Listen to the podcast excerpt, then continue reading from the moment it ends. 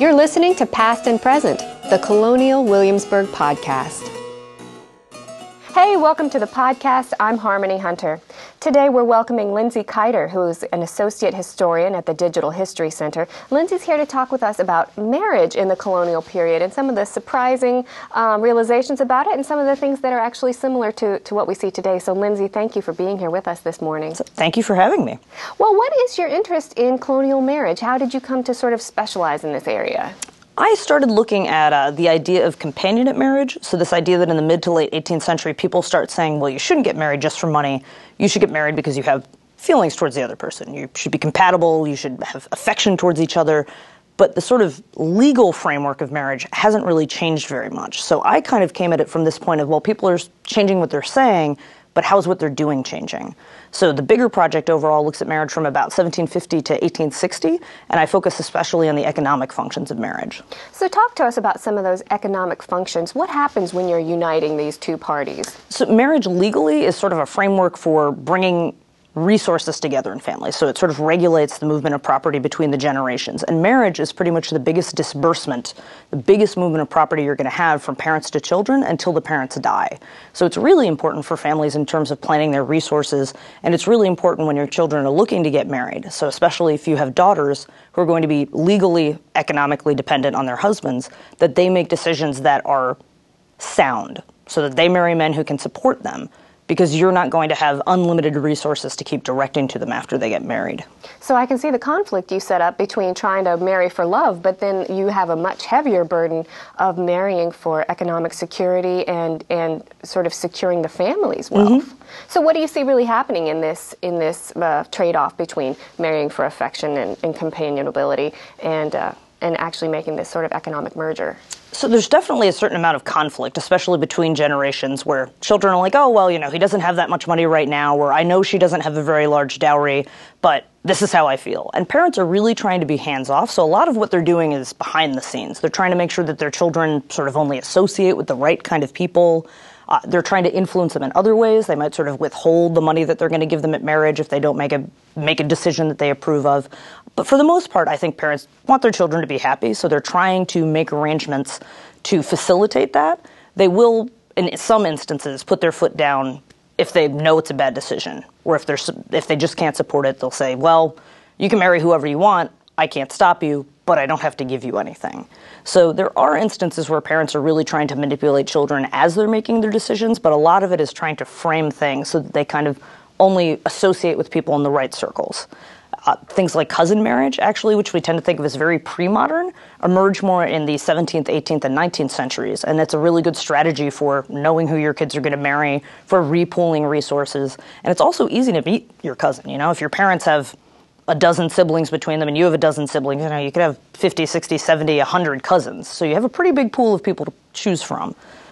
You've alluded to the fact that men sort of hold all the power in a marriage. What happens to women when they get married? So, legally, there's a common law construction called coverture. So, the idea is that women are legally and economically absorbed by their husbands when they get married. So, their husband kind of gains these extra rights and privileges to represent the wife. So, the wife can't make contracts, she can't make lawsuits, she can't really act in her own name. There are some exceptions, uh, particularly in places like Virginia. There's what's called the chancery system, and it operates on this idea of equity or fairness. So women can create what are called marriage settlements. They're basically 18th century and earlier prenups. So they can set aside property that a woman's guardian, often a brother or her father, makes decisions about that her husband can't access, but that's relatively uncommon. So that's really very elite people who are kind of doing this. For most women, once they get married, they're going to continue to operate, but it's on their husband's behalf. So when they go shopping, it's on their husband's account and things like that. So their husband is responsible for their debts. Anything that they, they buy, their husband is responsible for, but they can't legally represent themselves this is where I have to stop myself and, and think about, you know, it sounds very dark to me now from, from our perspective today, but this would have been the norm then. There, mm-hmm. there would have been no expectation of it working yes. any differently. Was it as oppressive for women as it sounds to my ears now? Probably not in a lot of instances. You're still going to be able to go out and buy in the market, work on credit and things like that. If you need to file a lawsuit, usually your husband can do it with you If there's some sort of conflict, there is another loophole where you can get another man called your next friend to represent you in court.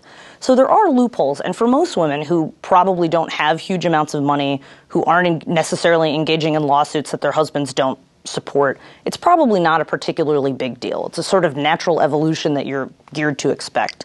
And it's really persistent. I mean, it persists into the 20th century. You know, women in the 1950s couldn't get banking accounts in their own name.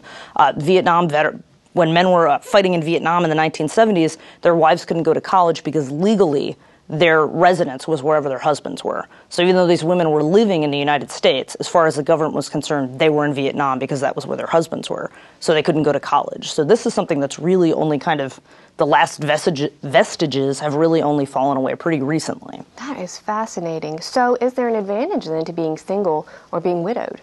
So widows have been studied because they do have particular powers. They're sort of re-empowered when their husbands die to act on behalf of their estate a lot of the time if they're appointed as one of the executors, and they can act on their own behalf. They can launch lawsuits, they can make decisions about property. Uh, same thing for single women, but there are also disadvantages because society is sort of structured around you having a male head of household to represent you. So it's not necessarily a great situation because everything is geared on the assumption that you have a man providing for you. So wages are going to be lower for women. It's going to be harder for them to sell property. But they do come up with a lot of solutions, particularly in urban areas where single women might live together or widowed women might take in boarders. But for the most part, most women are going to be married. They're going to be married for most of their lives. And this is a legal reality that they understand and accept. At what age are folks getting married, and, and what does a wedding ceremony look like? So, people aren't generally getting married quite as young as we tend to assume. Most women are probably getting married in their early 20s and men in their late 20s it tends to be skewed by really elite people. So, really wealthy families tend to see people marrying younger, especially daughters, often by 18, sometimes as young as 16. So, I mean, you got kind of have to get married once you once you have the resources and you're able to reproduce, it makes sense to get married. So for these elite families, that's what they're doing.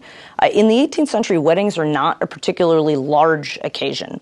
So you might have close friends over, some family members, but especially in these families that are moving around a lot or or sort of split between different sides of the ocean, you just kind of do what you need to do, especially for men. They might just write home and be like, oh, by the way, I got married. Uh, so you might buy a new suit of clothes if you can afford it, but it's something that you're going to wear again and repurpose. So it's going to be a more practical color. It might be blue or gray or something like that. So there isn't sort of a look for a wedding dress. It's really only in the very late 18th century and the 19th century that we start to see people inviting large groups of people over, uh, women inviting friends to be their bridesmaids, and people giving wedding gifts. So it's not a particularly big thing for people to give a wedding gift to a bride and groom until the 19th century, when friends and sort of outside family members start participating in this ritual. Most of the time, it's sort of between a couple and their parents, maybe their siblings and their closest friends, usually in their living room. You know, you just invite the minister over. You might get married in church. Uh, and for some people, like Quakers, you do get married in church. That's what makes it an official Quaker ceremony. And then you go home and kind of have people over. But it's not a huge ordeal. People don't necessarily really sort of freak out about all of the arrangements. It's an important date, definitely. People are treating it very solemnly, but it's not sort of a huge festive occasion the way it's going to be in the later 19th century or the way it is today. We've talked about marriage as an economic merger, but also is there great pressure to produce offspring? Is it also a business of creating on some level, it's just expected. I mean, it's sort of part of the package of marriage. Motherhood often follows very shortly afterwards. Uh, we see letters from relatively elite young women lamenting how quickly they become pregnant and how often they have children. So it's something that they accept. Uh, there is a move in the later 18th century towards trying to limit the number of children, particularly in northern places like Pennsylvania and New England. Uh, in the South, not quite as much. And it's a little unclear exactly why that happens, but some of it might have to do with sort of slavery and this emphasis on sort of tradition and hierarchy that persists in the South. But most women are going to have you know, half a dozen to a dozen children. It's something they accept. They don't necessarily look forward to being pregnant and giving birth, but they do look forward to having children most of the time. And that's that's the job. Mm-hmm. So that's a lot of what they're doing. Uh, we do see a shift as households sort of move from sites of production. So people are working on farms or plantations, they're producing things, versus sites of consumption. So, especially sort of with the middle and upper classes, people are becoming lawyers or bankers or planters, and business starts to separate from the home. And increasingly, it becomes that women's primary duty is to rear children rather than, than to sort of collaborate with her husband in their endeavors for their livelihood. With women having as many as a dozen children and the, and the, the tax, the toll that takes on the body metabolically and the whole process, was there an increase in uh, mortality for women? Yeah. So if you're a woman, childbirth in and of itself, it's sort of a weird thing. Childbirth itself is not particularly dangerous. The real risk is infection afterward. So dying from complications like some sort of hemorrhage are really rare. Dying from an infection is less rare. It's obviously not happening all that often, otherwise, we wouldn't see families with a dozen children. But it is happening often enough that it's a risk that women know they're facing every time they have another child. So the cumulative risk over having a dozen children means that you're probably going to know somebody several people probably who've died of infections after childbirth. So it's something that women really tend to sit down, literate elite women tend to sit down late in their pregnancies and do things like write out their wills or write letters to their children or take other precautions in case something like that happens. So the cumulative risk is pretty significant. Uh, for the most part, and talking to the, the ladies at the apothecary shop here, uh, a woman between sort of marriage and menopause, the greatest risk of death is probably from childbirth. But if she lives through that, and most women do, she's probably going to live to be 60 or 70. So we have sort of very skewed mortality rates because of that. So most women are okay. Uh, some people have very bad luck. For instance, John Coalter was a young lawyer in Williamsburg in the late 18th century. He had two wives consecutively die within two years of marriage in childbirth. So, and it was only his third wife that actually lived through childbirth and had multiple children with him. He married one of the daughters, actually, of St. George Tucker, as his third wife. It seems like we're looking at this as, as sort of strange, backward thinking um, practices that people held, but are they more, do they have stronger roots in today's practices than we may realize? I guess it looks so strange to us in some ways because of the reduced legal limitations on women now. So it seems really weird to think that you couldn't get a credit card or a loan or apply to a school in your own name today.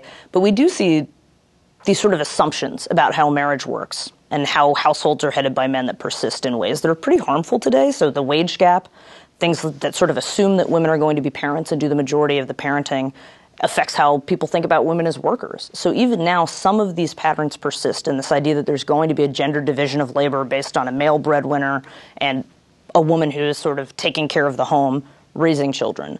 So even now, I think these are some of the things that we're struggling with in terms of even though we've reorganized marriage as sort of finally a union of legal equals rather than a relationship of dependency, we still have some of these other factors persisting that have proved pretty stubborn in terms of how we think about the family being organized or the ideal family operating or the way that laws are set up to think that families are operating.